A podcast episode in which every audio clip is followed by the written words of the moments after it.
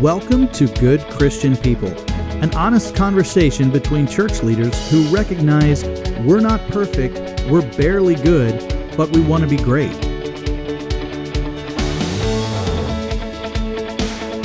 On today's episode, we get into Jello wrestling and white art, and we have an incredible conversation with Christian journalist Maina Mwaura about the church's role in racial reconciliation.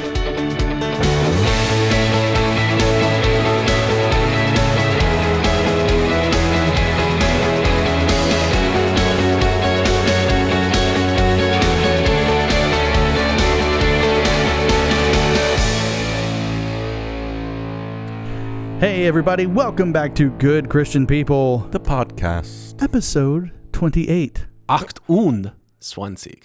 Acht un, baby. we had a whole conversation. We restarted because we were arguing, uh, or not really arguing, but debating over whether it was Achtung, like the uh, U2 album, or Acht und, U-N-D, and it's U-N-D. Uh, it's less debating and more. I was telling Jeff he was wrong, but you know, I de- that's debatable. okay. Yeah. And I just sat slackjaw watching both of you. You're saying, amazing. Let's go. The Guys. Jello pit. That's when he he really just like lost his attention. The, Jello. pit? When we started wrestling in the Jello pit, and Yes. determined who was right. Yes. I'm so glad this is not videoed. That was, and you Wait. kept insisting, no shirts. Why are you taking your shirt off, Jeff? I let the record show that Jeff has a Muppet Baby tattoo on his chest. That's from The Office, by the way. You don't watch The Office, so Nah, it's not a great show. hold your tongue. Okay. Well, we're sure gonna miss you in heaven. that's oh, that's terrible. Speak. Okay, s- I, am Jeff. That's Tim. That's Josie. Yo. Speaking of good shows. All right. So again, I have to preface this by saying, as we normally do, um, everybody has different standards of TV viewing and, and what they will allow Ethics. themselves. Yeah, and I I I have been turned on to a show by our our dear friend uh, Brianna and Fred they kept hounding me to get Apple TV, and I was like, "Ugh, "Fine, I get." Oh, to get TV." Ted Lasso? Ted Oh, Lasso. that's terrific. Yeah. that show was phenomenal. Mm-hmm. Jen and I went through that in less than 24 hours. Well, that's. Didn't we have a conversation about this? About uh, you, you had a confession months ago about you are very good at guarding the content of what you watch, Right. but not the uh, let's see the quality of what you watch, but not the quantity of what you watch. And that's, so now you're just saying that you watched 12 hours, or excuse me, 12 episodes of TV within a 24 hour period. It was 10 episodes. that doesn't make it that much better, but It go ahead. does. It say it shaves off another hour. Oh. But but the, the the fact is, it wasn't so much. That was a quality show as opposed to some other things that I had been watching that I went. I don't even remember spending an, an hour on these 10 episodes. So it was significantly more. As long as it's, and we did it within 24 hours. So it wasn't like, and it was during bad weather. So what are you going to do? What are you going to do during bad weather? So weather? just binge, binge, binge. Ted Lasso Remember was when binge was a bad word? I know. It probably still is. Mm-hmm. Uh, that was an amazing. So you've been through the whole thing. hmm Yep, I watched it week by week as it came out. Really? Yep. See, that's the beauty of, of yeah. So you, really, you wasted more time than I did because you were thinking about it, and I just knocked it all out You in think, once. you think I was thinking about it during the Oh, week? you should be. You know, so here, here's here's why I like the show. Okay, W- one thing that I started to notice I did, and it was around episode seven or eight, where I really noticed, man, this is kind of something that the whole show is doing.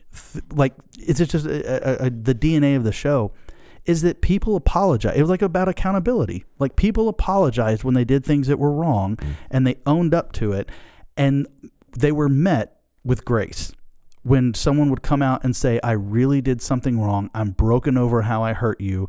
Uh, there, that person was not canceled. That person was like met with, "I forgive you," and it's been a tough time. Sure. And I thought that was that really that really was encouraging to me. All right. You wouldn't like it because it's not set in space. Or in Korean. Yeah. What would what would it be? What was what would be the Korean for Ted Lasso? Do you think Korean people have a word for lasso? Because that seems very American. You guys have falsely associated this Korean thing with me. That's entirely my parents. Uh, Well, you we're still associating because you are your you belong to your parents. I mean, not like in that way. does South But- Korea have a version of Stargate or Battle st- Battleship Gal- Galaxar or something? Whatever. it is? no, Battleship but they, they do have their own version of uh, Designated Survivor, Oh, okay. um, which is interesting because it was like the, based on the way Korean politics work, um, they they had like this whole show was set over the course of hundred days, as opposed to like season one of which was set over the course of like a year. Yeah. So basically, they took 24 and designated survivor, brought in their own Jack Bauer, and called it 100, 100 instead days. of 24. Correct. And Yeah. it's all in real time. So that's a lot of wasted Yeah. time. That took forever to watch. Oh, guys, so we have a really good episode coming up. I'm very, very excited about it. But uh, as we're going to continue on in our series on racial reconciliation, but a couple of things came up this week. We were kind of tossing articles back and forth uh, about some things that were happening. Josie, why don't you kick it off? You you found an article uh, of just like, what in the world are you doing? Yes, uh, from the New York Times on uh, February 13th, 2021, uh, reports say Indianapolis Museum of Art apologizes for insensitive job posting. Uh, the museum wrote that it's it was seeking a director who would make, work to maintain its core white art audience, in, in addition to attracting a more diverse one. Yeah. Um, and it's pretty much the name on the tin. Uh, the the the the chief executive of the museum, uh, whose name I guess I just won't say. Uh, It's Yeah. in the article if you want to like know it and cancel him or whatever. But uh, he said in the interview that uh, the decision to use the word white had been intentional, and explained that it was intended to indicate that the museum would not abandon its existing audience as part of its efforts to grow towards greater diversity, equity, and inclusion. Basically, they were trying. I, I think Jeff summed it up uh, prior to the podcast, but uh, they had been doing some like diversity movements, um, like bringing in people and stuff, and it had uh, ticked off their their core audience. So uh, in in trying to hire a new art director, uh, they had basically just clearly said like, "Hey, we're looking for someone that will like make the white people happy," Yeah. Which just blows my mind. they were pushing for diversity like tokenism like all right we'll, we'll we'll give some some you know art to you know we'll give some space for black art for other uh, communities to come in and do that. But there were white people that were going but what about us? And they were like we're gonna hire someone just to keep the white people white art in there. Uh Did you apply? No, I didn't apply. I laughed. Oh. Like that's so ridiculous. But I mean, I mean, yeah, maybe I applied. Sure. Yeah, I know what white people like. Yeah. Not really. Uh, they they would they like Frasier and Ted Lasso. Yeah. But I mean, I'm I'm glad, and they came back and they they didn't even apologize for it, right? they they they deeply Clarif- regretted the choice of language, um, and then they updated it so it now just reads uh, traditional core art audience. So that which which to me is even worse because Way worse. way worse because um like there are and it stands out as like a clear cut example if we talk about like systemic racism Right. like this is a, a, a an example of like where the system the language has been built to like just suggest that like traditional like normal Right. is is specifically white instead Right. of like ooh these diverse like spicy things like ooh get some like mexican art in here like Yeah. come on guys Yeah, we Did you just call apologize. Mexican art spicy? no i implied that they did Yeah. Yeah. Yeah. That was uh it was like they came out and apologized. We're sorry. We said exactly what we meant. And we'll fix it by being way worse. I mean, I appreciate them because white people have really had a had a tough time uh, lately and particularly in the art world. Yeah, the art world. So I came across an article. I, I'm sure you guys read this. This is not super funny, um, but there was a school in Utah.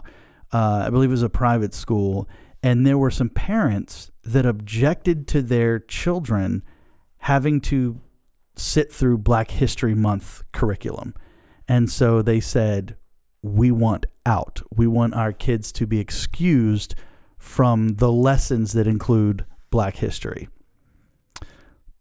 I, I don't I don't really have a joke for that except uh, just more sadness than anything like that. Now, what I appreciate the Where was this? in Utah, Hmm. and what here's what kind of sucks a little bit is that as I was reading the article, they were saying that the school has 322 students, only three of them are black. That's Utah.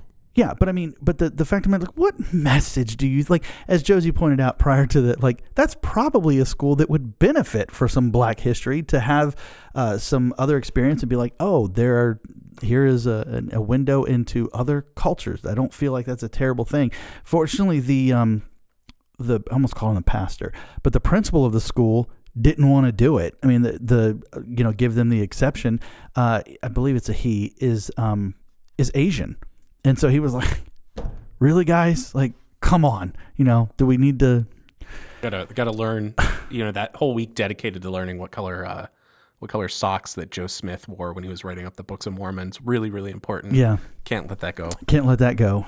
Oh man, you hear all the lessons about when Jesus came to America and uh, helped us all out. So I mean, I, fortunately, they were quick to go. Uh, that's probably not the right way to do it. So it wasn't the school district that was doing this or the school itself.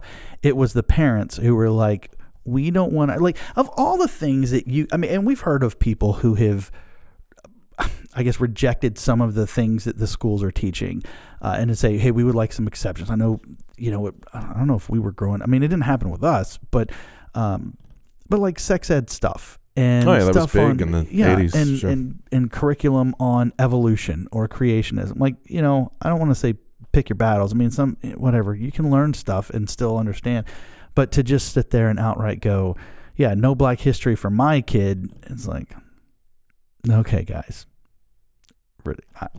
whatever. So as as sad as that made us, we got even more sad a couple days ago when an Mm. article dropped. Tim, take it away.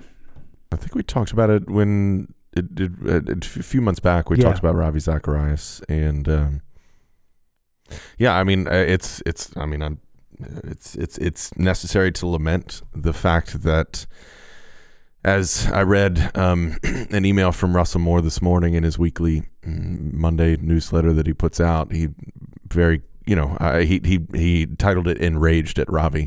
Mm. and he basically said it, it became clear that this was not a moment of moral failure. This was a life lived in predatory environment. Yeah. And uh, yeah, as someone who looked up to Ravi and learned from him, has read his books, I'm it's it's rough. Um, you know, it's not like I, I guess a couple months ago when the the the kind of initial initial report came out, it's like, Uh-huh. oh man, um, you read that and so you know it's going to be bad. But then when you got the report and Yeah. saw the decades, the decades of abuse and of uh, pred, pred predation is that a word? I don't know. It's just uh, it's just a huge gut punch. So yeah, I, and and as people who have benefited from his work in the Mhm. past, the people who have, I mean, me, I have Mhm. enjoyed watching some of his things. When those stories came out, Mm-hmm. I don't know about you. My hope was, okay, it's bad. Please don't let it be That bad. that bad. Yeah. And it was that bad. Yeah. And uh, and at that point, you're just going, well, what do you? And that that leads to a question, and it's a conversation that a lot of people are having right now, which is, what do you do with the work of someone like this who has been discredited? I don't know, discredited. I don't know what it but but who has been caught in an egregious scandal, particularly, and this is what it sucks, is it when it's in the church. Mm-hmm. You know, I mean, And, and and using the name of Jesus to do it. yeah, Uh, Yeah. Yeah. un, I mean, I won't say unforgivable. I mean, clearly it's forgivable, but it's it's Well, Ravi uh, Ravi stood before the Lord, and the Lord's judgment is just and righteous, and we have no idea what that looked like. Mm. Um, but he he stood before the Lord, as we all will. Um, yeah, and the kingdom of God does not belong to sexual idolaters. Wow. I you know I don't well. I don't. thanks for that. that's not me. I, you know that's know. not me casting judgment. That's he stood before the Lord, and uh, it's and it's. I, I think um, as we mentioned, I think we could take an entire podcast and kind of dive into what do we do with failed leaders and what do we Yeah. do with them, past, present, and future. Um, I think Ravi, it's a little bit easier with him, but you know, what do we do with people who are still alive Right. and are seeking reconciliation, seeking redemption? Like, what do we do with them? That's a harder question. Mhm. With Ravi, I think we just say change the name of the ministry, uh, and you know just put everything of his in storage. There's there, he he can't he can't there's he doesn't have the opportunity to redeem himself because he's no longer living. So, um, I don't know. We can talk about it later. yeah, we will. But I mean, I think it's uh, we got a minute. Do you think? Because there's a lot of people that are like, you should. I know Lee Strobel, who did the Case for Christ Yep. and and all that. Um, he was talking about a book that he wrote that included Ravi Zacharias had like a chapter in it, like he had had Mhm. like contributors, and that he was going back to his uh, his publisher and basically saying like on the on the new prints and everything like that, the things that are going to come out, pull this stuff out. Yeah. Um, and I mean, yeah, I don't. It's, It's tough. interesting It's- because you it's know not people cut and hate- dry. Yeah, Yeah. no, and everybody hates cancel culture right now. Um, Right. Did I say that correctly? Cancel cult, cancel culture. I mean, that I know that's kind of the the thing we hate, and it's the it's the thing we just need to stay away from. But um, not that we need to. I mean, that's what people are saying. But it, it's been interesting. One of the things that I've seen on Twitter in regards to this a lot have been people equating using King David to equate that with Ravi Zacharias, saying that here's a guy who and and it's been on it's been what's been weird. It's been on both sides where people have been like by extension canceling King David because they're as, as people say as they're making connections saying you know Ravi Zacharias had sexual sin and and and this this and but so did King David and King David was a man after God's own heart. And the people say well then cancel King David too. I, I saw one guy say that uh, at no in no way was King David a picture of Christian masculinity. Like he's not what a Christian man should be which is strange to me because the whole man after God's own heart bit that God sort of identified that seems weird to Yeah. then say but I mean that's that's the conversation that's happening right now Yeah. is that And I think it would be worthy for us to kind of struggle through it, and knowing that I mean we don't have all the answers, but I mean it's well, it's what everybody does. else is talking about. Yeah. So I mean, we'll. I know we're we're gonna wrap out this series in the next week or so. Um, I do think that would be an interesting, uh, maybe a beneficial conversation to have. I don't know where we're gonna go with it. Um, Well, that's up to you. You build the roadmap. If anybody else has any suggestions Yeah. on topics, send them in because Jeff's the one that puts that together, and he's the one that reads the email. yeah, and I mean, honestly, we would love to hear from you guys.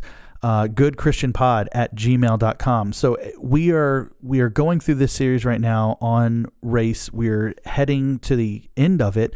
Um, and it's kind of a blank slate from here on out. So we've got some ideas of some things we can talk about. But if there are conversations, there are topics, there are things that you would like to have discussed, please email us at goodchristianpod at gmail.com. We would love to hear from you and just kind of find out where your head's at. What are some issues in the church that you think we should have a conversation about or maybe bring some some people in? Um, one of the things as as we kind of near this series, the next episode that we are going to do, and the final one of this series, uh, we're going to wrap it up doing something I indicated last week. We're going to have a final episode in this series where we're going to bring back uh, Dr. Adam Alvarez and Brandon Morris to kind of wrestle with some of the issues and the criticisms, the questions that have come up in uh, the last few weeks. I know that we have touched on some things and, and some people have really liked it. We've gotten some messages from people saying, "Man, this is this is really good to hear." And there are other people who are going, "You guys are dumb. Uh, you don't know what you're talking about." I mean, I'm paraphrasing, uh, but I'm dumb and don't know what I'm talking about for sure. agreed. That's That, that's actually what they're saying is Jeff, you and Josie are really doing great, but Tim is dumb and doesn't know Yeah, what he's talking sure. about. Now, I will say, if you do do that, uh, please email us instead of just texting Jeff, so I can also see those comments because uh, it's been pretty sparse on the Facebook feed lately. Well, I, I, Everybody, i- if you do do, that's what you said. If you, if you do, if you do do, I do do. I, I think so. I would I would say this uh, in defense. I don't when it comes to a tense and difficult issue to wrestle with, like racial reconciliation. I think there's a hesitancy to give pushback because the idea is if you guys are saying this and I push back on it, then by then you're immediately going to say that I'm racist, uh, and that's not what we want to say and what we want to do um, at all. Uh, that's not what we believe. But I believe that conversations can be had. We can Yeah. discuss these things. Well, it's like Dr. Smith said last week, and we can biblically we consider one another. Yeah. So I'll sit. You know, let's sit down and we'll listen. Yeah. And I will say this. So uh, I have shared with um, Adam and Brandon, you know, some of the the criticisms, some of the questions that have come up. Uh, and I will I will say this as well. If you write us at goodchristianpod at gmail.com, I promise you those conversations that you send to us, those questions and anything, they will remain anonymous. When we bring Sure. these issues up on the podcast, we're not going to go, oh man, you'll never believe what Josiah said. Racist. Uh, I mean, we will we'll just say, hey, here's a here's a, an issue that we need to discuss. But we would love to have those ahead of time and not the the day before. Uh, so if you have something that you've been thinking about, something that hasn't sat right with you, something that you just genuinely go, I don't understand, because uh, we've covered a lot of ground. And there's still some issues that the other guys were like, is, you know, as you finish up any kind of production, you go, oh man, I wish I had said this. I wish we had talked about this. This will be an opportunity to kind of jump into those as well. Sure. Uh, speaking of things that I would like to say, um, let me just put in a, a plug for something yeah. that's not very spectacular at all. But if you want to follow along, a goal of mine this year, I'm seeking to accomplish in the month of March. I'm going to be putting out on YouTube very short daily devotionals in video form, just me in front of a camera, you know, highlighting some scripture, giving a story, giving some application. It's called Faith Forward. Um, and if you just go to YouTube, you can uh, search Pastor Tim Byer, B Y E R and you can uh, subscribe, get the notifications, and send those off. Uh, depending on how uh, labor intensive that is for me, I may keep that up, but yeah. who knows? We'll see. But for the whole month of March, basically, it's basically Lent. Um, yeah. You know, leading up towards April, um, that'll be their daily devotionals every day but Sunday. So if you're if you enjoy hearing Tim's sultry voice, but want to see what he oh, actually looks like yeah. with that sultry voice, uh, yeah, subscribe and follow. All right, and so today we're going to continue in our series on racial reconciliation. Over the past few weeks, we've looked at the history of systemic racism, individual expressions of and experiences with race issues, and we've tried to take an honest look at where the church is right now and the work that we need to do. And so we're a little bummed because we were supposed to be joined in studio today by the man, the myth, the Maina, but he had some we we had all that weather issues and he couldn't make it up all the way from Georgia and so we have worked it out he is on Zoom with us and so we want to say hello to Mr. Maina Mwaura. Hey, it's good to meet you guys. You know, I'm kind of like upset because I hear the weather was not really that bad. No, That's what makes me even more upset. There's yeah. more you know, more more weather's coming in tonight, but yeah, anyway, it's pretty good right now. Ah, okay. Such weather we're having. But uh, Maina, we are so thankful that yeah. you have made time for this. I mean, we, we were really going to boast on that that we had someone come up from uh, Georgia just to be a part of this. I know that wouldn't have been true at all, but still, it would have been fun to have you in here and uh, and hear about the work you're doing. So, just to introduce you, you are uh, most importantly a husband and father. You are a minister. You are a journalist who has written for national publications like the Gospel Project, churchleaders.com, Urban Faith, ERLC, and you have conducted over 300 interviews with top Christian leaders. And uh, for everybody who's listening, I would definitely check out his website, Maina Speaks. We'll include that in the show notes, uh, mainaspeaks.com, where you can access a lot of his work and articles. There is some great stuff there. So, Maina, how are you, man? Doing well, man. I, it, it just seems like yesterday, Tim, that you were the recreation director. Yeah, uh, I was just a little, just a little snot. And yeah. I'm, I'm, trying to remember if you were like the intern, even some ways. Uh, when I that I was I a you, yeah the you intern youth intern there for a little while in addition to the rec. Yeah, so it just kind of hit me. It's been 20 years. It's man. been a long time. So, yeah, like yeah, I feel. I have aged more than you. Let me just say, watching sure. you on Zoom, I've aged more than you man, I feel old. I mean, it's, it's like, wow. Yeah. Now, is that, I got to ask this question because we're obviously doing this interview. Is that the old youth room right there? No, no. We're we're upstairs in what used to be the fellowship hall of the church uh, that's right. kind of been compartmentalized now. So, love yeah. it. Yeah, man. Yeah, we just redecorated with a whole bunch of foam uh, all over the place. Yeah, we're glad so to have. Sound really good. We're glad to have you on, man. It's good to yeah. good to talk to a you know an old contact, old friend, and uh, certainly been watching your career and seeing all the people that God has given you the blessing to be able to interview and the pieces you've been able to write. So we're thankful for you. And you've it's gotten looking forward to it. Yeah. And you've gotten to interview some really interesting people, but we wanted to ask you because uh, we just heard about this right before we went on. You had a very interesting. You're doing some crazy work this week uh, crazy in quotes uh, from multiple different levels. But you had a really interesting interview today. Tell us about that. Today was a really just a bizarre, bizarre day to say, to say the least. Um, literally, tell me you'll love this. I started off with an email between Chuck Swindoll, and uh-huh. then went from that right into Mike Lindell. Like I'm talking about 30 seconds. Yeah. Like wow. from one to the other. and, and, it could not be more drastic. Yeah. Um, um, but yeah, I'm, Jeff, I'm doing I'm doing a story on what to look for for our leaders who are, and some would call them conspiracy theories, and some would just call them theories. So I just Yeah. I want to be careful with that. Yeah. But it's one of those what to look for and all that. And so Mike is one of the pieces of the thread and all and all of this. And of course, you know, Tim, I mean, a third of our people, whether we want to admit or not, really do believe in some of these theories, whether it's you know QAnon or whether it's theories in general. It was interesting, Tim, because Mike, I was talking to him today. I said, "Hey, do you believe in the QAnon stuff?" And he said, "He said to be honest with you, mine, I don't really know what that is." He Hmm. goes, "So I don't really subscribe to it," Yeah. which is interesting. Yeah. Well, I mean, Mike Lindell, he's one of the biggest names right now out there. So I'm, I'm definitely looking forward to, uh, you know, seeing kind of, uh, you know, just the content that you were able to get from, with from with him and from him for sure. It should be fun, and then we have the overall body of Christ, Tim, Yeah. which you know, which is a part of all this. Yeah. right now. Yeah, man, that's awesome. That's going to be some uh, really exciting reads. Appreciate Uh, your ministry yeah, for sure. That's that's amazing.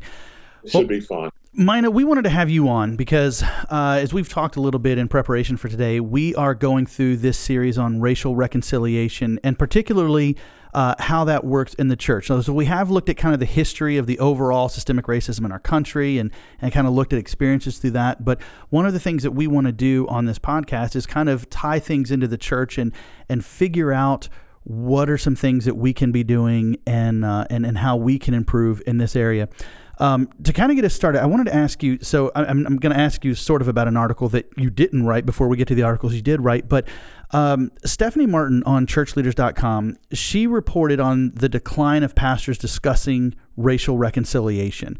That over the last year, like in 2020 into 2021, Yeah. with so many of the the racial tensions that are going on, the issues that we were experiencing, that pastors were actually talking about racial reconciliation less over the past year than they had been, that they were less willing to do it. And I found this remarkable is that their churches were asking them to speak into it less.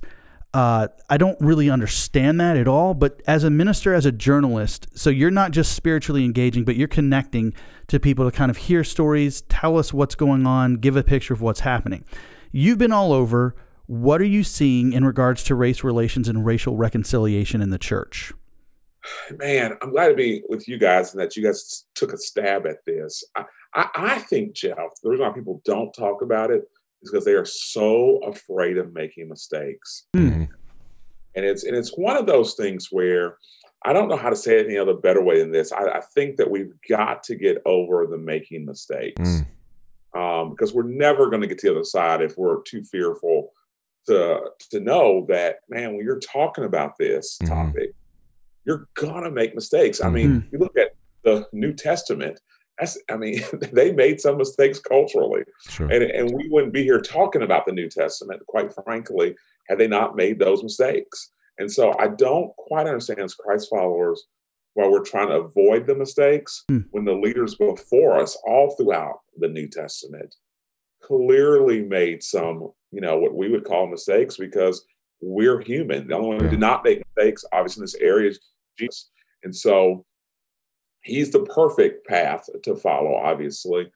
But I really just believe it's because people are afraid of making mistakes, man. Sure. And I I hear that completely. So um and I'm I'm not looking to, you know, make myself a martyr or anything, but as a as a white right, as a white pastor, there I do feel the um the you know what if I say something wrong? Uh-huh. Uh, you know what if I come at it from a different angle? I mean, you know, I, I think when we look at the story of like Louis Giglio when he said white blessing, like I I feel like that was a mistake when he said it, but I I, I feel like I also have read enough of him, known a little bit enough of him that that I kind of know his heart a little bit better. That uh, I don't I don't know. It's like I, I appreciated what he said afterwards more than what he said in the beginning, and so I I, I don't. It's so uh, here's a, a an example. I was in the pulpit during the summer, and I I meant to say my friends, uh, you know, as my friends who are people of color. Yeah. But what actually came out was my friends who are colored people. Right. And I went, uh, I- you know, I just totally stumbled through it. And I after the after the sermon, I went down and I talked with some of the um, people of color who were in, and I was like, "Listen, I, I, I apologize. That's not how I meant to say it." And their their their response back was, they gave me a hug and they said, "Tim, we know your heart. Yeah. like we get it. We know your heart. We and and so uh, that helped me kind of get over some of the fear of knowing I'm going to say some things wrong, uh, but still addressing it anyway. It didn't help that I was booing. Yeah, you back when booed, you, I was going yeah. boo. Uh, I was trying to turn him into a martyr so I could I Well, could take over his that probably job. like made it go even worse, Jeff. Thanks. Yeah, Yeah. yeah, Well, you know, I, I made. I guess I shouldn't have heckled my my pastor for uh, Yeah. uh, sounding racist, but You could videotape that next time. That'd be great. yeah, Jeff. I think it was on a Thursday night. We didn't live stream it or something, so I don't know. But- you know, to, to, to- to piggyback on what you said, though, Yeah. I, I do think the relationship piece is so important. Uh, yeah. And so it's one of those things where, and I can't speak for Louis. I think he's a great guy, Sure. obviously.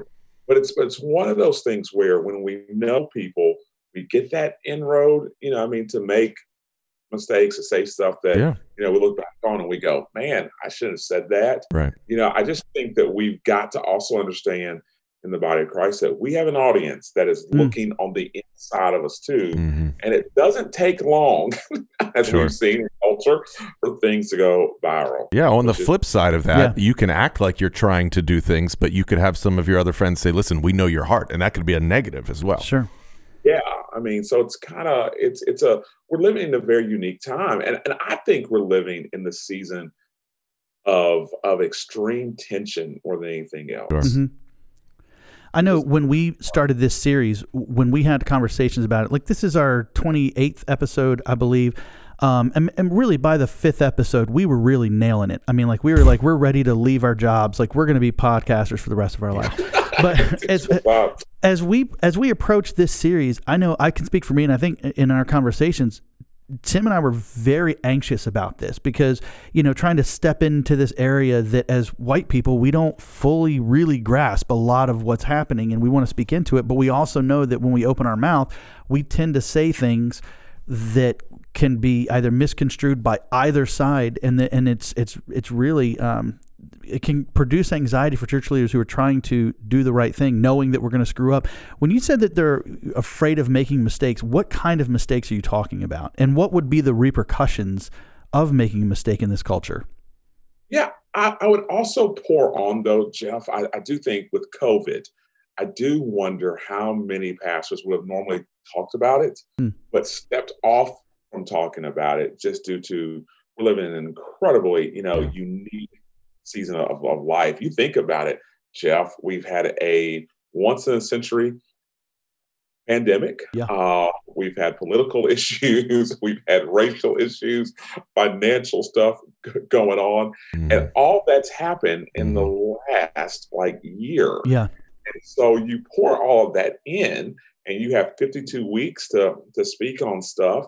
I, I do wonder how many pastors, you know, just said, "There's a lot here," um, and so I do think some some of it is the timing that we're just in, which is very unique, obviously, and I also think some of the mistakes, Jeff, are quite frankly they just don't want to have a slip of the tongue. Just don't say something that could just be that could come across racist. I also think, you know, we all believe that everyone's carrying around these cell phones now, so it doesn't take that long for something to go viral. Yeah. Mhm. And we've seen other people being made fun of for lesser things. Sure. And I, and I, would, I would also say it's also in, in the body of Christ, you know, we do have a problem when it comes to discussing and handling race. We've not always handled it the best. So just in our DNA right now, um, we have to acknowledge and go, man, our DNA and our past on this hasn't always been great. Yeah. We talked about that in our last episode, really, particularly as Southern Baptists, that our history and some of the really difficult stuff we've had in our past, and even really our present. Oh. And, and we're going to talk about that here in just a second with you, because I know you've had some things to say about that. Um, but I think you're right. I think over the past year, there's been a whole lot of tension, and, and maybe sometimes pastors might step away uh, for the purpose of just saying, hey, listen, you're being inundated with this all the time. Maybe let's turn the temperature down. uh, a little bit. But I guess that would lead to the question then: Is the work of racial reconciliation? Obviously, I would think we would all agree it's a necessary work, but is it an urgent? Focus on that right now, or should it just be just preach the gospel and everything will sort itself out? Yeah, I think it's both and to, to be fair. I mean, you know, you look at the gospel, and of course, race and culture is all throughout it, in fact.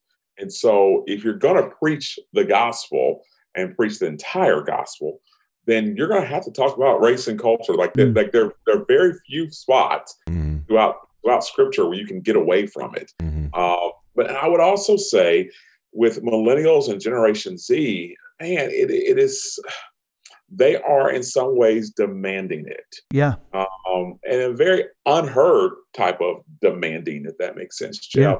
So it's one of those deals where we're gonna have to talk about it. Yeah. I mean, it, we just can't ignore it.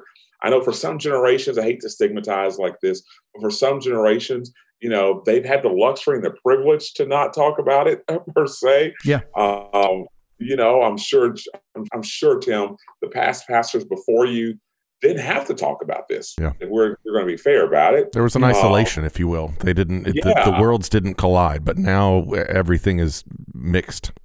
The worlds so collide now, yeah. Tim. And so it's, it's one of those things where we're going to have to have a conversation about it. And it's, and, and, and trust me, Jeff, it's one of those things where I don't necessarily like talking about it. Sure. If that makes sense. I'd rather talk about something else. Yeah. Uh, Let's talk about something easy. You want yeah. to talk about yes, it's less sports. It's, yeah. a lot, it's a lot easier. Yeah. Um, but it's one of those things where it's all around us. Uh, yeah. It's coming all sides, and, and I, I are retiring. Um, yeah. more like more than ever before now too as well, because man, let's face it. Back in May, everything changed. Right. Yeah. It changed at such a radical speed that I've never seen that type of speed before. Mm. Yeah. What can you can what could you attribute that to? Is it the fact that there was video footage of of George Floyd that we can all sit there and watch and and instead of just hearing stories and so often i think when when stories like this there are people who are quick to kind of push back and say well we don't really know both sides we don't really know exactly what yeah. happened uh, but here we go no we saw what happened and uh, and how egregious it was and how aggressive and unnecessary it was that led to uh, his death um, I mean, is is is that why it was? You know, was it so much? Was it so much that things changed, or was it that things were exposed? and that kind of precipitated oh. all of this movement? It's a good question, Jeff. I think it's been. A, I think it's both. I, I, do think things were exposed, but I also think we had a lot more time to watch it. Yeah. Uh, people were were home this sure. this time around, and so that was going on. I'll never forget, Jeff. I, you know, that happened. Uh, it happened on that Sunday, I believe. Well, that Friday, um, it was it was interesting to me how things just so progressed. Yeah. In that five that five day window, really, I'll, I'll, never forget this, Jeff. I was interviewing um, Ambassador Young, the civil rights leader, Andrew Young, that evening. And that evening, I was literally out, you know, on the streets of Atlanta covering the worst race riots or the worst, I would say, riots that we've seen here in the Atlanta area in decades. Yeah. Man. I'll never forget getting home early that next morning going, what just happened here? Yeah. Um, like something, something has totally transformed. And that weekend, Jeff, I'll never forget going back out that Saturday and that Sunday covering it as well. And I, I realized we have turned a corner here. Yeah. And it turned fast. Mm-hmm. I mean. I, I, think we, I think we sped ahead about a decade, mm-hmm. literally in two days. Mm. And I actually wanted to ask you about that. So when I was kind of preparing for our interview, I was looking at just some of the stuff that you've written, and I came across an article that you did that I was really excited to ask you about. Um, part of your work part of the work of racial reconciliation is understanding the concerns, the hurts, and the issues of the other side. uh, too often we kind of stand at a distance. We assume that we understand what the other side is feeling, what the other side. If we see them do something, then we sort of apply our own meaning and say, "Oh, here's what, here's what." However, as a as a journalist, as you just said, you were in Atlanta, you were observing, you went down to the riots to kind of just report on what was happening this past summer. Can you kind of share some of your experiences? What did you learn? What are some things that maybe we misunderstand about what was taking place there? Yeah, I, I learned that our cultures were two totally different cultures. Um, when I looked at millennials and Generation Z, primarily that night it was Generation Z, obviously. Millennials and Generation Xers were probably at home with yeah. their families that, that yeah. night. um, but well, I, will never forget asking a lot of these different young adults, who I would call them, you know, hey, wh- why are you here? And they had a mixture of all different kind of, you know, situations and problems and thoughts. Hmm. And I really came back to, yes, it was about uh, Mr. Floyd, but it wasn't about Mr. Floyd at mm-hmm. the same time.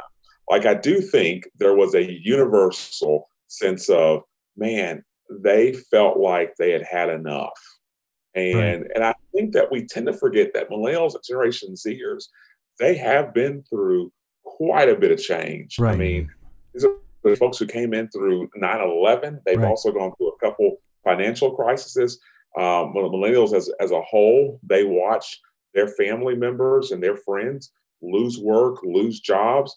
And so I really do think it was a universal, I can't breathe. I, yeah. I don't think was necessarily about him. Mm as it was what they've experienced. Hmm. Yeah.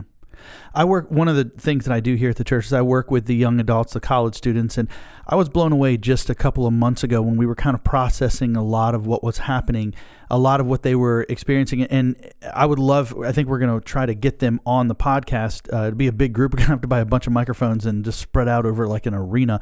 Um, but one of the things that, that we were, I was kind of blown away by as we were processing things is how they view life differently than people born pre 9-11 and who, who lived it, that, that my generation, the generation above me and, and, and beyond, tends to look at life as good and with smatterings of some bad things that are in there. And then you know we kind of process you know our faith through that but this generation gen z and even to some degree you know the millennials they look at life they have come through they were born either they lived through 9-11 or it was right after that and all of the things that you discussed that they go life is generally bad and and yet yeah. and, and so it, it, can be a good thing and on one hand not a good thing but on one hand it can kind of point you in, in a if you have faith to go well god will at one point he's walking with me through this and will pull me out it, it's not challenging my faith when i see bad things happen because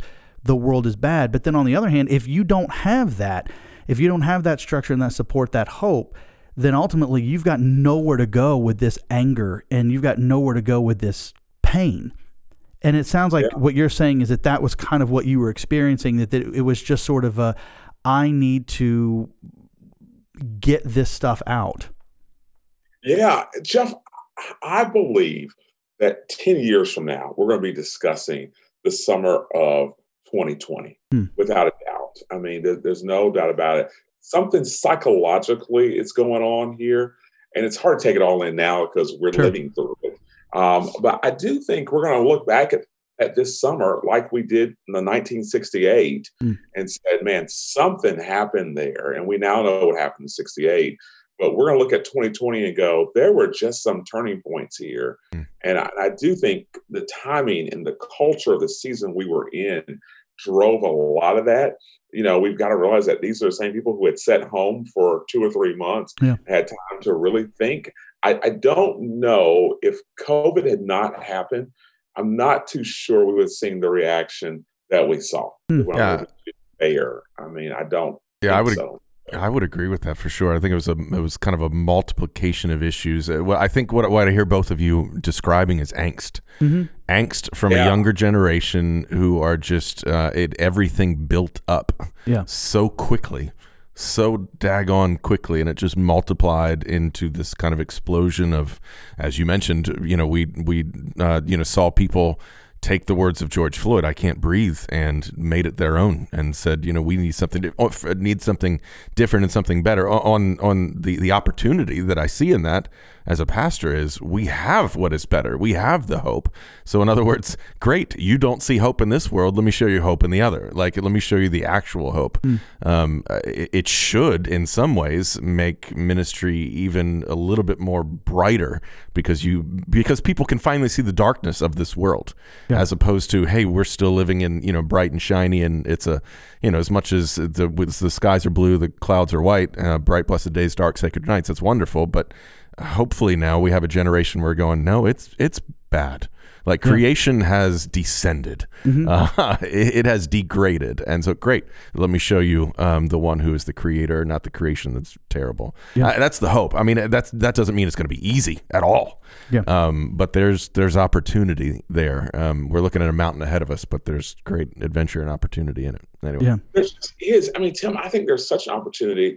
I really believe that we're going to be in the middle of a revival-ish type sense. I hope. I don't know that's I don't know what it's going to look like, but we do look at we do look at back at 1968, for example, and following that was the Jesus movement. Mm. I mean, a lot of leaders who we we talk about and we read about from Greg Laurie on down came up through that season. Mm. And so it does make me wonder, man, you know, are, are we in the middle of something good?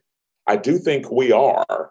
However, I do think that going and navigating through race and culture and big words like systematic racism and other things are going to be are going to have to be what we're going to have to go through to actually get there. Yeah. Mm. When we were talking about angst, and I think is a really good word that Tim talked about in your article, you you shared stories about seeing a young woman running down the street holding uh, shoes, right? That, that yeah. she had just kind of looted and and you I, I, believe you said you had asked her you know why are you taking those and hers were like well th- these are mine right just kind of this yeah. sense of entitlement this sense of and then you shared that there were other times where you saw people looting doing things uh, and and you were like hey guys knock it off and go home and they were like okay, you know, that it just sort of seemed like it, it, it was a free for all. And I guess my question is it, kind of bringing this back to, to the topic of race. Do you feel like that angst and those experiences that people who were sitting at home and watching these these riots and, and the looting and things that did the narrative of race sort of become about something else or did it get lost in all of this angst that all of a sudden we see people doing angsty things and going, well, see, now we're going to apply race to it because that's what they're that that that's how it's kind of been joined together. Do you think that the topic of race sort of got lost? The truth and, and the things that were happening got lost in all of what was going on? I think anytime that you sweep things underneath the rug, mm. um, and you you never know, you know, what's going to come up. Um, and, and I think in this country, we have done such a good job talking about race kind of here and there and to just move it on. Yeah. and so one of those kind of things where anything that's not talked about will, ex- will eventually fester up, yeah. Hmm. basically. And that's the good and the bad, you know? And so I think part of the bad of this obviously would be writing, you know, which is which is clearly bad. But it's it's one of those deals where man, I think because we've not talked about it, we're seeing people handle it handling it in such a immature way. Mm. Um, to be fair, um, I, I would also say that this is also the generation that was told that everyone can get in on this. Yeah. Um, and and and there have been cases where we've seen where everyone can't get in on this. And so because everyone can't get in on it, you know, I do wonder, are we seeing some of that? You know, Jeff, i have just covered a story last week about Southern Baptist Church. It's, yeah. it's you know, one of our churches um, where they allowed someone, I, I, I, use the word allowed, they allowed, they allowed a homosexual couple to join. Mm, yeah. Now, what has been the backlash to that, that is, of course, you know, to our bylaws and customs in our denomination, we not you know, allow that per se, or, you know, I mean, it's just kind of what we sign up for. But it's one of those things where in the community, the backlash has just been swift yeah. to a large degree on, well, they don't want people in. and I thought myself, this is very interesting on where we're at as a culture. Mm. Yeah. In the sense of that we really do feel like as a culture, and this is this is, could be a good thing, that we want everyone in in on this. And when they're not, I do think we bought into this fairness concept per se that man, they it's not fair if people are not getting in on it. Yeah. Um, and I think, Tim, as as pastors and ministers of the gospel, we've been given such a power to really point people in the right direction that honestly, the reason why I think the guys were willing to turn around and not keep looting, and the girls who I talk about in that piece who went back to their cars, I mean, I think I think what was happening was that it was not me they were seeing and seeing something different and spiritually different on the inside of me. Sure. That makes sense. And so Yeah. I, I think that we have more power than we ever could imagine in this culture. And like you said earlier, Tim, I think people want to see the light. I mean, I know what it looks like but when they see it. Yeah. Man, they really sense it. And I think that's going to t- require church leaders and Christians to be a little bit more bold in heading into some of these uh, topics and areas and not just assume that, okay, well, if we just sort of sit back, everything will correct itself. Um, That's so tough, though, Jeff, Yeah. because then, then the problem honestly becomes for many of our church people, they didn't sign up for that for us. So it's one of those kind of things where Yeah. we're going to be caught, and, and, and I think it's such a New Testament season. I really do. We're going to be caught in the middle of this, trying to really, you know, show the light to a, to a to a culture. And I was I was talking to uh, Tim Keller, I guess about a year ago now, and I didn't when I first I've interviewed him. I've interviewed him now. I think yeah, three times. The first time I spoke to him though, Tim was interesting. You know, he's talking about a post Christian culture. Tell him to be honest, I got back on the flight. I, I didn't laugh in front of his face, but I did kind of laugh on the flight, and I said, "Post Christian culture, like what's he talking about?" Now I look up and I go, "We're in a post Christian culture." Yeah. Yeah.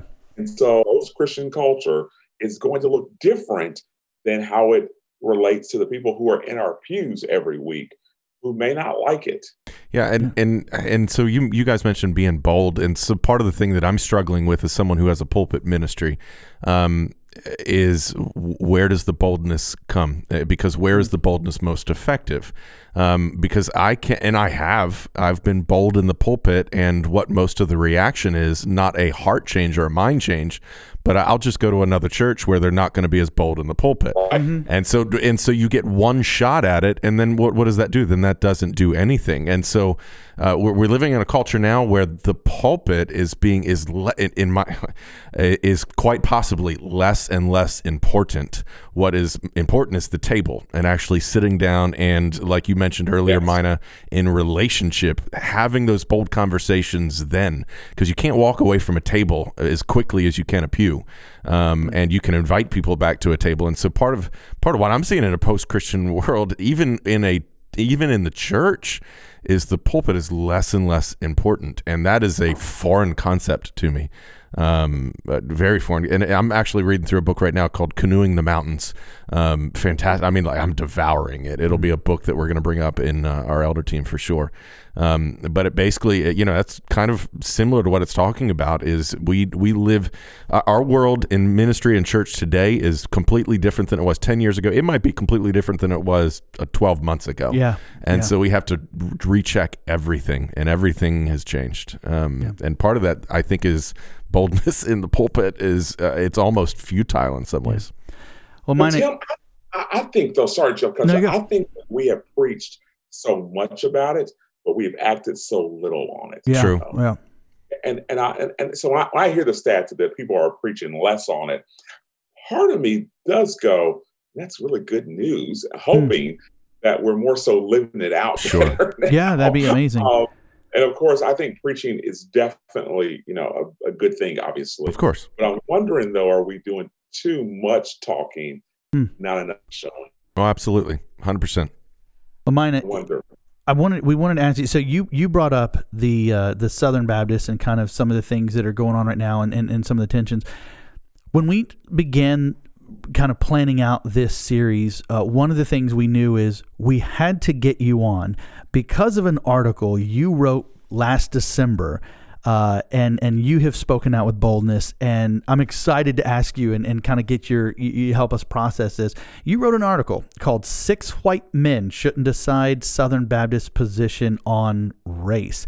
Uh, if ever there was a, a, headline that I would want to go click, that was like, a grabber. That was a good one, man. yeah. I mean, just just the headline work on that one was just uh, chef's kiss, man. Hey, part of being a journalist now is is is clickbait, right? You yeah. got to figure out a good title. You have to. Yeah, and here's the finding out finding on that. That was not my title. Oh, they so they wrote a different title for you. so that was not my title. So part of me is going, when I saw that title was when everyone else saw that title too. I was like, oh, this is the title. so, so, your title was a much more in your face and aggressive than that one, is what you no, were saying. Less than that. Yeah. so I saw the title. I can remember going. I, w- I wish you guys had been here at my home when I saw it. I was I was literally I was in the middle of, of, of cooking dinner, and I looked up and I was like, oh no, like, what is going on here? Like, where are we at?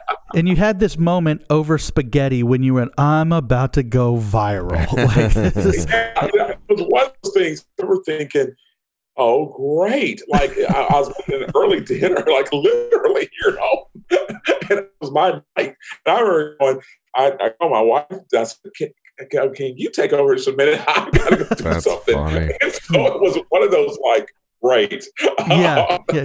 the rest of the night was shot, literally. it's the evening was shot. Yeah. Just uh, grab a paper bag and start hyperventilating into yeah, it. But, yeah. but listen, I mean, the headline is cool, but the content of the article really is is phenomenal. And so in that article what you were talking about it was in response to I guess right at the end of November uh, the six pr- presidents of the Southern Baptist seminaries all came out with a statement first reaffirming the the Baptist Faith and Message on its 20th yeah. anniversary, and then they decided, you know what, we should also throw in this statement about critical race theory because literally no one was asking them to do that. But let's go ahead and just, uh, you know, in this moment. Um, just try to make everybody mad. And so you were critical of them, and and I just would love to hear uh, some of your criticisms. Can you kind of walk us through what you said in your article? We're going to include it in the show notes, but since we have you here, I wanted to just kind of pick your brain and, and have you help us process this. Yeah, I was honestly just disturbed by it, just yeah. because you know, for most of our pastors who sit in I'd say urban areas. And I know, I mean, Sunrise Convention is no longer a rural denomination uh, man, they've got to live in this. Yeah. And so, especially for our, especially for our church planners, which is pretty robust and exciting. What's what's what's going on, on you know, with that movement now? I just thought, man, where were the other people who should have also been in the room? Yeah. Um, you know, and so to to me, I just thought, man, we did not have everyone else around the table literally to actually talk about this. Yeah. Um, and I think that's I think that's where they failed. Yeah. Uh, and nothing against them personally. Sure. But it was it was a man, guys. Uh, did you forget last May? yeah. oh, did you? did you kind of you know? I know that seminaries can be very um, eh, you know great places for echo chambers. They be insulated for sure. Yes. Did we forget what happened here. And I thought, this is my personal opinion, that they let the pastor down, hmm. um, especially pastors and church planners who are serving in places right. that, man, you, you, you know, I'm not against what they're saying. I was against but I'm not having people in the room to actually, you know, confirm it or not confirm it, to actually say, hey, we actually did consult with other people also. Yeah. And they clearly just didn't do that. Well, I have a feeling that if they had consulted with black church leaders, that statement would not have come out. I mean, it had nothing to do with the affirmation of the Baptist faith and message. Right. I mean, just at all. And uh, and as Dr. Smith talked about in our episode last week, um, they made that statement, and the one thing people aren't talking about is their affirmation of the Baptist faith and message. Right. That by putting in that statement, uh, it ended up just kind of becoming the whole the whole story. Yeah, I was just I was it was one of those things where I literally, and I got to say, sorry to jump over here, but I got to say this too, in that I don't think it's wise for our seminary presidents to be giving any type of credence to, you know, what we are or aren't as Southern Baptists. Right. um, right. You know, we meet once a year to do that as a group. Right. And, and so it's one of those things where I just thought, man, they stepped into a place that they should have never been in. Yeah. First of all. And second of all, I just I go back to that local church pastor and that church planner. Right. Literally has to navigate through all of that. I remember when that came out. I was in New York City um, with one of our planners, uh, Tim, and we're sitting in his coffee shop, and he just really felt like, man, they let him down. Yeah. And I thought, man, you know, here he is in the middle of this city, and he's got to defend this also. Right. I mean, it's I, I I I still to this day just shake my head because I think it opened up a door that we just didn't need Yeah. Right. to be open right now. It was unhelpful. It was Yeah. entirely It was unhelpful unhelpful. for sure. Um, and we're having these unhelpful moments that, quite frankly, guys, I think it's I think it's costing us. Yeah. Um, d- desperately costing us. Well, it wasn't just. I mean, it was unhelpful, but the fact is, is that at that moment, particularly post election, uh, when when the the heat was really turned up, the, I mean, I know I'm going to step in it by saying this. I feel like the bigger issue at that time we were wrestling with with uh, as a culture was Christian nationalism. And, and Right. that, that that was such a, a much bigger issue and then to as you said kind of have these six men just decide we're going to make this boogeyman the thing that we are going to speak out Oh. against and then the rest of us have to defend it particularly when in 2019 the Southern Baptist Convention had already addressed this and even sort of said look there's there's you know you can have CRT can be beneficial as an analysis tool, but it doesn't supersede the Bible. I mean, the, the, Right. we'd already handled it, uh, and it was just it was it was difficult. But you know, you said that that it is doing harm, and one of the things um, you are such a nice guy. You were you are so friendly and fun to have on, but you say some hard things uh, boldly. And one of the things that you said in this article, I'm just going to quote it straight out: As America's demographics shift, the SBC's attitudes toward race will begin to cost the SBC souls. What did you mean by that? Yeah, you know, when I'm looking around at millennials and Generation Zers, white and black and Hispanic and all over the board, they just see race differently. Sure. And so when, when they see someone attack a certain group, they automatically go, oh, here we go again, Yeah. back to 1950. And they automatically just tune out. And I'm deeply, deeply concerned Hmm. um, when I look at Generation Z and millennials that we have turned them off, Jeff. I mean, I'm, I'm it's one of those things where, you know, I'm willing to to, to fight for it um, just because it's I'm deeply concerned um, about where a lot of these people are going to spend eternity. Yeah. And so I think there's always got to be folks in the room who are talking about the people who are not in the Right. and and clearly, you know, look at Generation Z and millennials, and they're not in the room. Yeah. Um, and and I think it should concern all of us that they're not in the room. Sure. Um, and, and and I guess it's a hill for me to die on to a Yeah. certain de- degree. And I've definitely lost friends that that article didn't help, but I definitely lost friends and, and people. But along the way, I just feel like we've got to keep rallying this around to, hey, if we're going to reach Generation Z and millennials and be viable, Yeah. then we can't keep going down this road. You know, Jeff, I was talking to somebody the other day here, and I said, you know, I love the Great Commission, but what if we're not allowed to go to certain places based on our own behavior? I, hmm. I think that, that we think as American Christians, we can just go anywhere. I think we're getting to a point in time that some folks are going to start Googling and checking us out Yeah. and go, man, you maybe think you can go here, but we're not going to accept you here. Yeah. Um, and, and, and, I, and I don't think, Jeff, that we're going to be prosecuted. I mean, persecuted per se. I do think, though, we're not careful. We are going to be just fundamentally prosecuted by some of the things that we've said and done. Sure. And I appreciate you speaking out about that. I think there are people um, you, are you're putting the light on the thing that needs to be focused on because so many people look at it and say, you know, well, we're going to lose our First Amendment rights, or we're going to, you know, we're going to do this, we're going to lose this, we're going to be uh, persecuted. Which I mean, let's be honest, Jesus told us that was coming. I don't know why we act right. so surprised. Yeah. Um, but so often when we look at the damage that can be done to a denomination, whether it's SBC or, or any other any other body, very often we look at it and say, well we might lose membership, we might lose our size, we might lose our influence. And what you have done in this article is point us back to say, forget all that. What hangs in the balance are souls and salvations. And if people, if, if what we have done, if we make, if we don't focus on the main thing, if we can keep getting sidetracked and, and afraid of these boogeymen over here, then what's going to happen? Our entire generations are going to not just walk away, but we're going to lose our spiritual influence and authority to speak into those. And that's going to send, I mean, not to make it too extreme, that's that can send people to hell.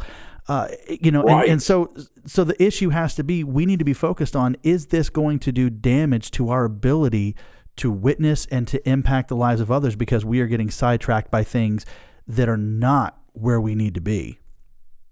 But see, Jeff, I think that we're not equating race and our actions and other issues as well. I don't, I, am really, I'm really fundamentally disturbed that we're not equating that to eternity. Yeah. Um, yeah. You know, and, and, I don't see us talking about it a, a, lot. I was talking to somebody the other day here, and they're like, we don't talk about hell enough. And I would push back and say, we don't talk about heaven enough either. Yeah, sure, sure. it's almost it's almost kind of like we're living you know, in hell. Those, Let's talk about the other. Yeah, right?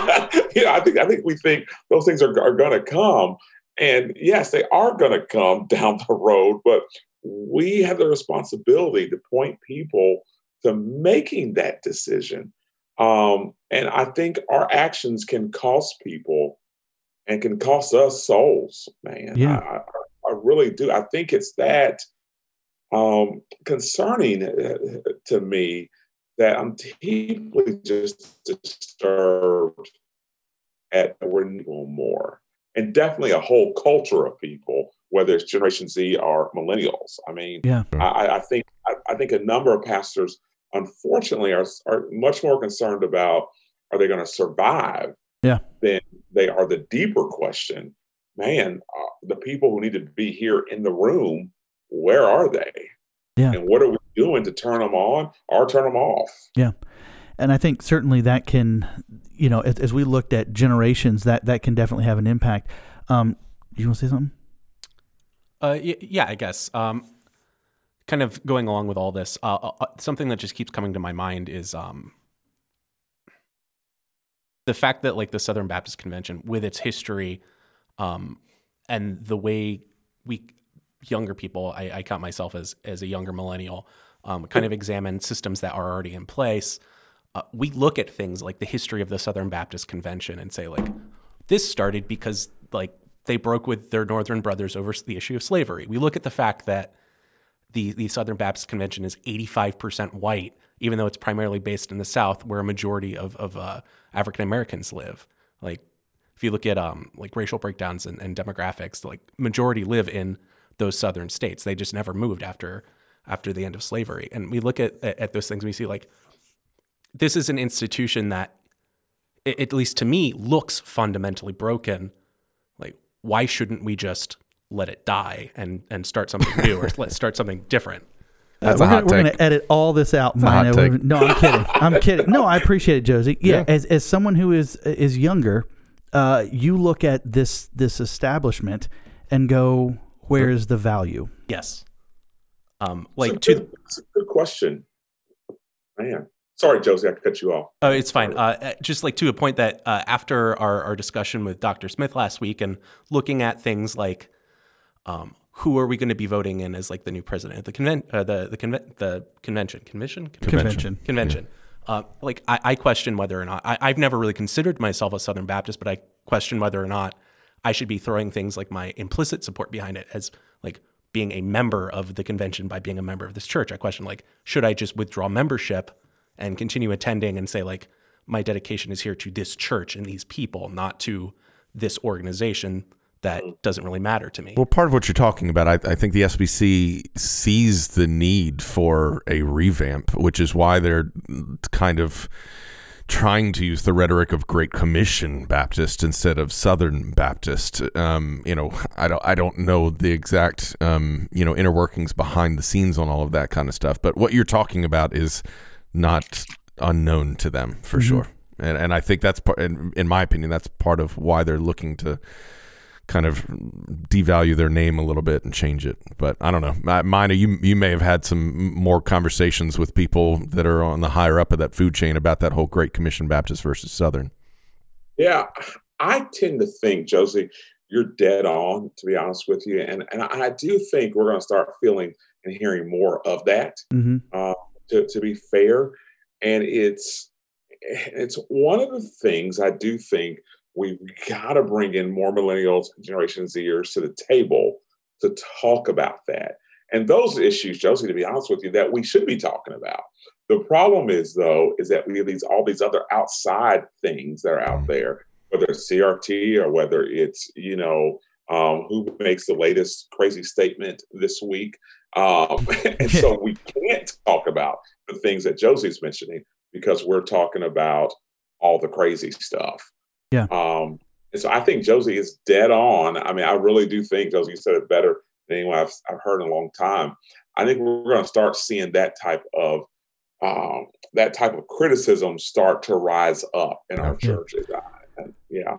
Well, mine. So it's interesting that we're having this conversation about uh, racial reconciliation, and we've really veered off into talking about uh, you know millennials and Gen Z. But the thing is, is that we tend to think that racial reconciliation only has to deal with uh, you know white people and black people and how we come together, not understanding that there are whole generations that are looking uh, of, of white and, and black.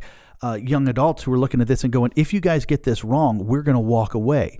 Now, my question to you would be, you know, and I think that's important. I think we need to to value that and we need to investigate that. But one thing I wanted to ask you before we start kind of moving uh, into into other portions of the of the podcast is, what message? If, if I mean I know you can't speak for for every black Christian leader, but what message does this tend to send to the black community in the church when the Southern Baptist Convention and the the seminary presidents, when we tend to, and I, I don't want to just keep harping on those guys because there are other things that we get wrong. Uh, there are other things that that even in their handling after that, I thought was was weird. But when the you know we see churches that are starting to, to that are led by black pastors who are starting to pull away from the Southern Baptist Convention, what message are we sending to the the the black members uh, in in this community when we get things wrong like this? Yeah, yeah, I do think it's more generational now, though, Jeff, Hmm. than is racial breakdown. Um, and so when I hear Josie asking this question, I, I do hear more and more, I would say, white millennials and Generation Zers who are now expressing those kind of deep concerns. And so I don't, I, I think race is still a big deal, obviously.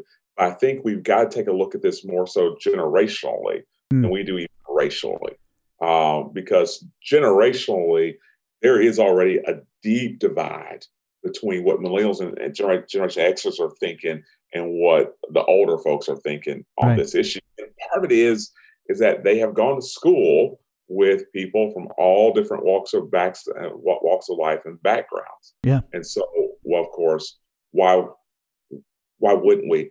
What my what I to answer your question though, uh, uh, Jeff, I, I do think it it hurts us in a big big way. I mean, I I, I saw a report recently come out about ERLC. I'm glad that the chairman of the board finally of the group of the, of the committee finally said this is costing us churches of color Hmm. uh, in a larger sense. And I, and I do wonder when we do get to this this summer's convention, how many churches are we going to see that just said, you know what, we're out? And, and I don't think that they're just black churches. Like I really think um, that we could see churches of different backgrounds and races and multicultural churches. They're also looking for the exit door too. Yeah. Well, I'll be in Nashville uh, after you, you know, interview your presidents and kings and queens. If you want to talk to a peon like me, I'll, I'll, I'll be there. Man, uh, Yeah. Tim, I'll, I, I'll be there too. Unfortunately, I'm sure you'll be covering it. Yeah. to actually go to this summer. Yeah. Um, but I will be there though. Yeah. Uh, Maina, we got one more question for you before we jump into confession. I, I, as we wrap this up, you have, have had conversations. You have been able to to really see stories on all different sides of the of the aisle. Um, do you have any other thoughts? Any other challenges for us? Any advice that you can give us on how we can practically pursue racial reconciliation in our local churches? Yeah, I do think we've got to talk about it less, maybe in the pulpit, and more over dinner Hmm. and, Yep. over lunch. Yep. Yep. Um, I definitely think it, it- it is a topic that's worthy of being talked about, obviously, but more so with a, hey, can we talk about this over lunch? Can we talk about it over dinner? Can we have conversations with one another? They're just hard. And I do think we've got to do what, what Matthew tells us to find people of peace. Yep. Yeah. Um, and to have that kind of conversation with. Maina, thank you so much. We're going to move into a time now of uh, confession and, and great Christian people, and we really appreciate your willingness to, to join us on this. Yeah. So, this is the time where we kind of come together and we just share a little bit about where we haven't hit the mark in regards to um, these issues. And I'll, I'll start us off. For my confession, uh, and, and Maina, you were kind of instrumental in this as I was reading through your article on the riots in Atlanta um, as someone who considers myself, and I know this is a, a four-letter word, uh, but who a little woke, right? A little bit on uh, on team racial reconciliation. I keep telling them not to use that word. I didn't hear that, Jeff. I didn't hear that. Well, I keep telling them. all the people who were mad at us for having these conversations, they tuned out a Yeah, long oh time ago. So woke, woke, woke, No, woke, woke. Um, Oh. you know, as someone who who tends to go, I, I I'm team racial reconciliation. Let's let's move towards that. Um, I'll confess that I just have also been working on assumptions. Like I, I, I get irritated at people who uh, look at things that are happening that they're not a part of, and then they apply meaning and they say this is what this means, and I get really mad and I go, no, you don't understand. You're, you know whatever.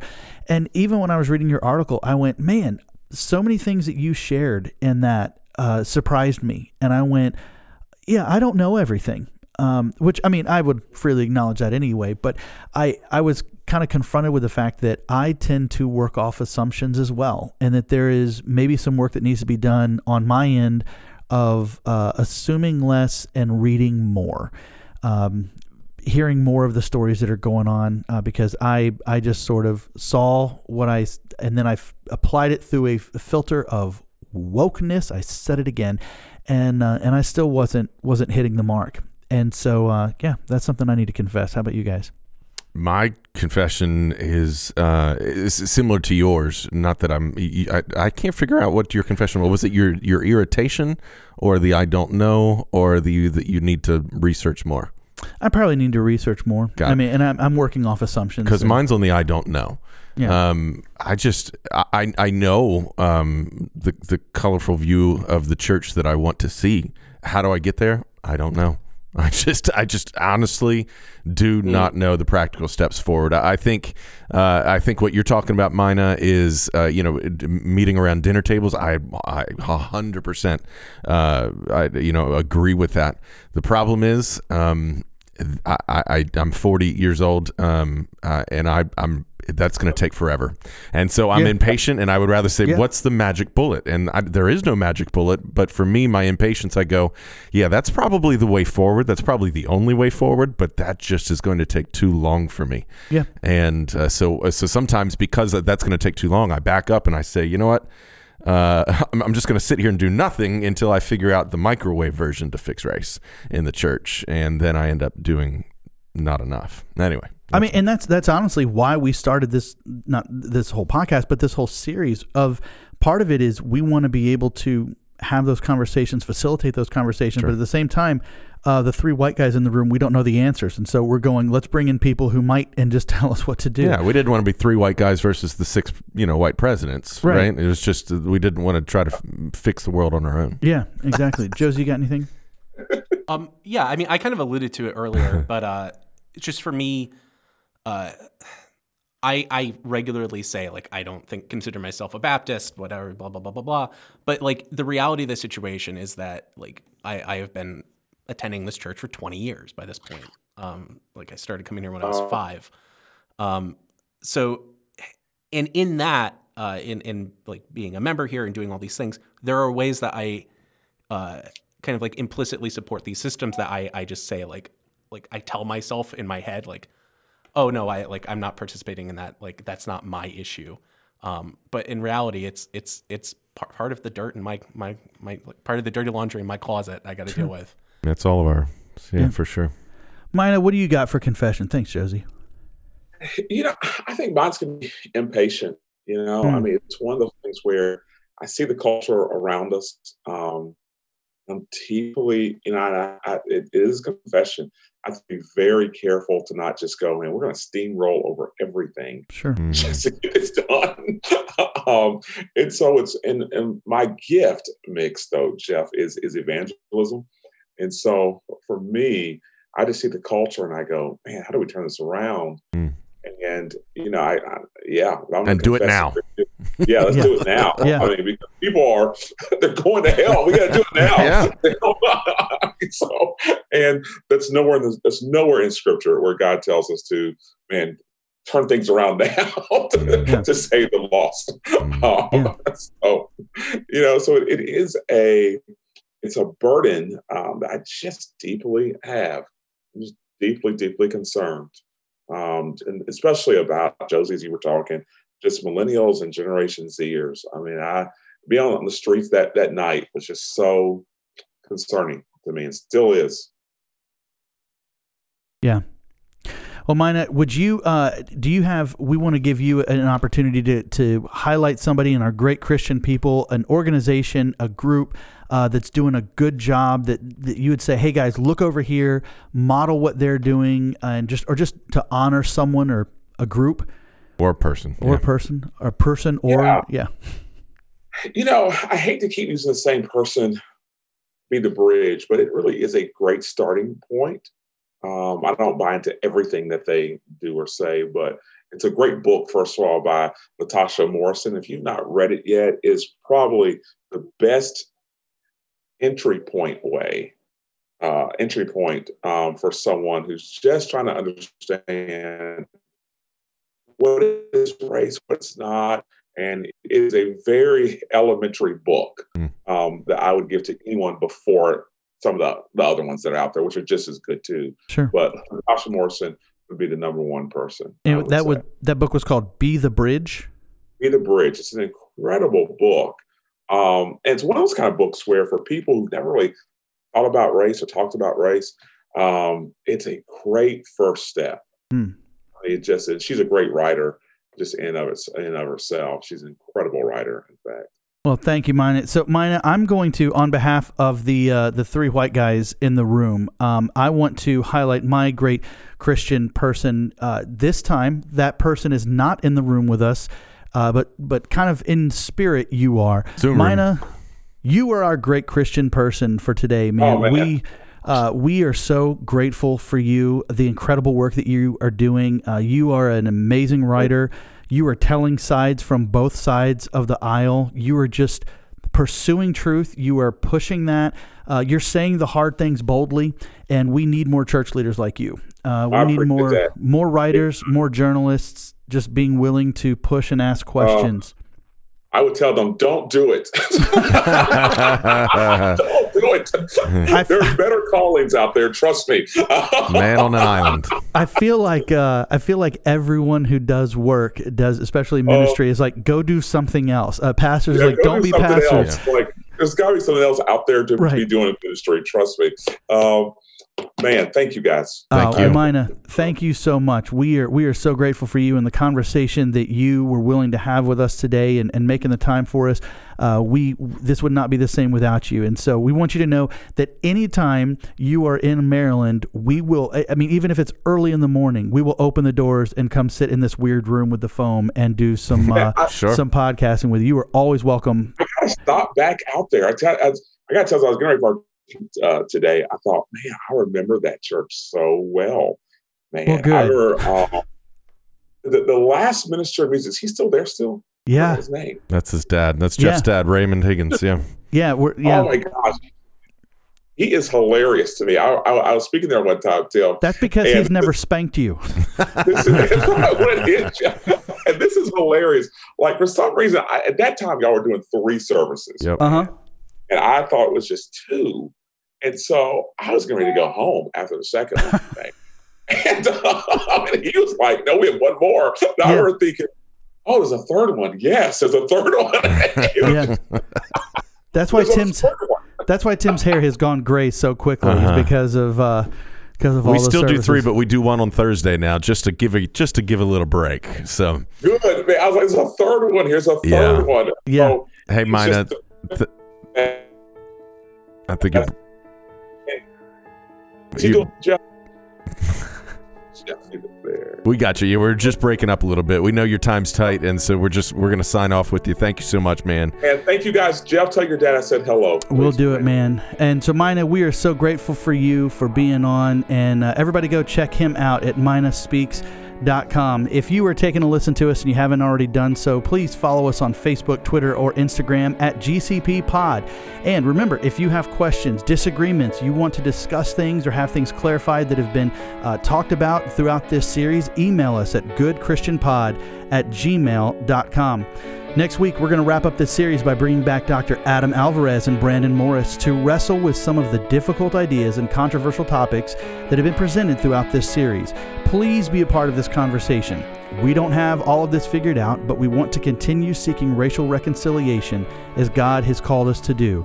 And until then, Be good.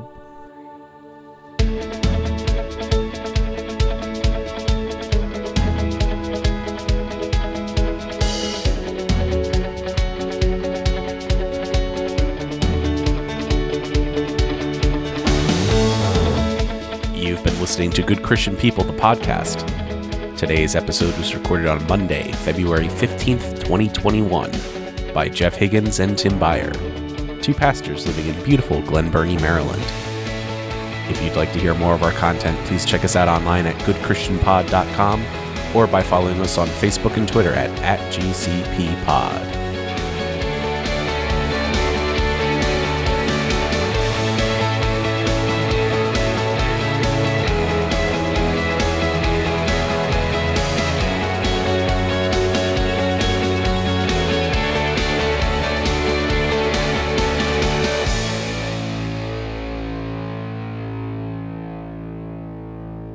Today we recommend The Very Good Gospel by Lisa Sharon Harper. Lisa Sharon Harper is the Chief Church Engagement Officer at Sojourners, a nonprofit committed to com- putting Christian faith into action in the pursuit of social justice, peace, and environmental stewardship. Having authored several books, Lisa Sharon Harper has been recognized by the Huffington Post as one of 50 powerful women religious leaders and is considered one of the nation's most influential voices on a faith rooted approach to advocacy. You can find the very good gospel in ebook, paperback, and hardcover on your favorite online retail conglomerate. The funny thing is, every time he talked to you, he looked Look. just like you. I was like, "Does he? That's weird." he just keeps doing this. awesome. he knew I was there. Yeah. He just kept. It was like, man, that's the weirdest thing.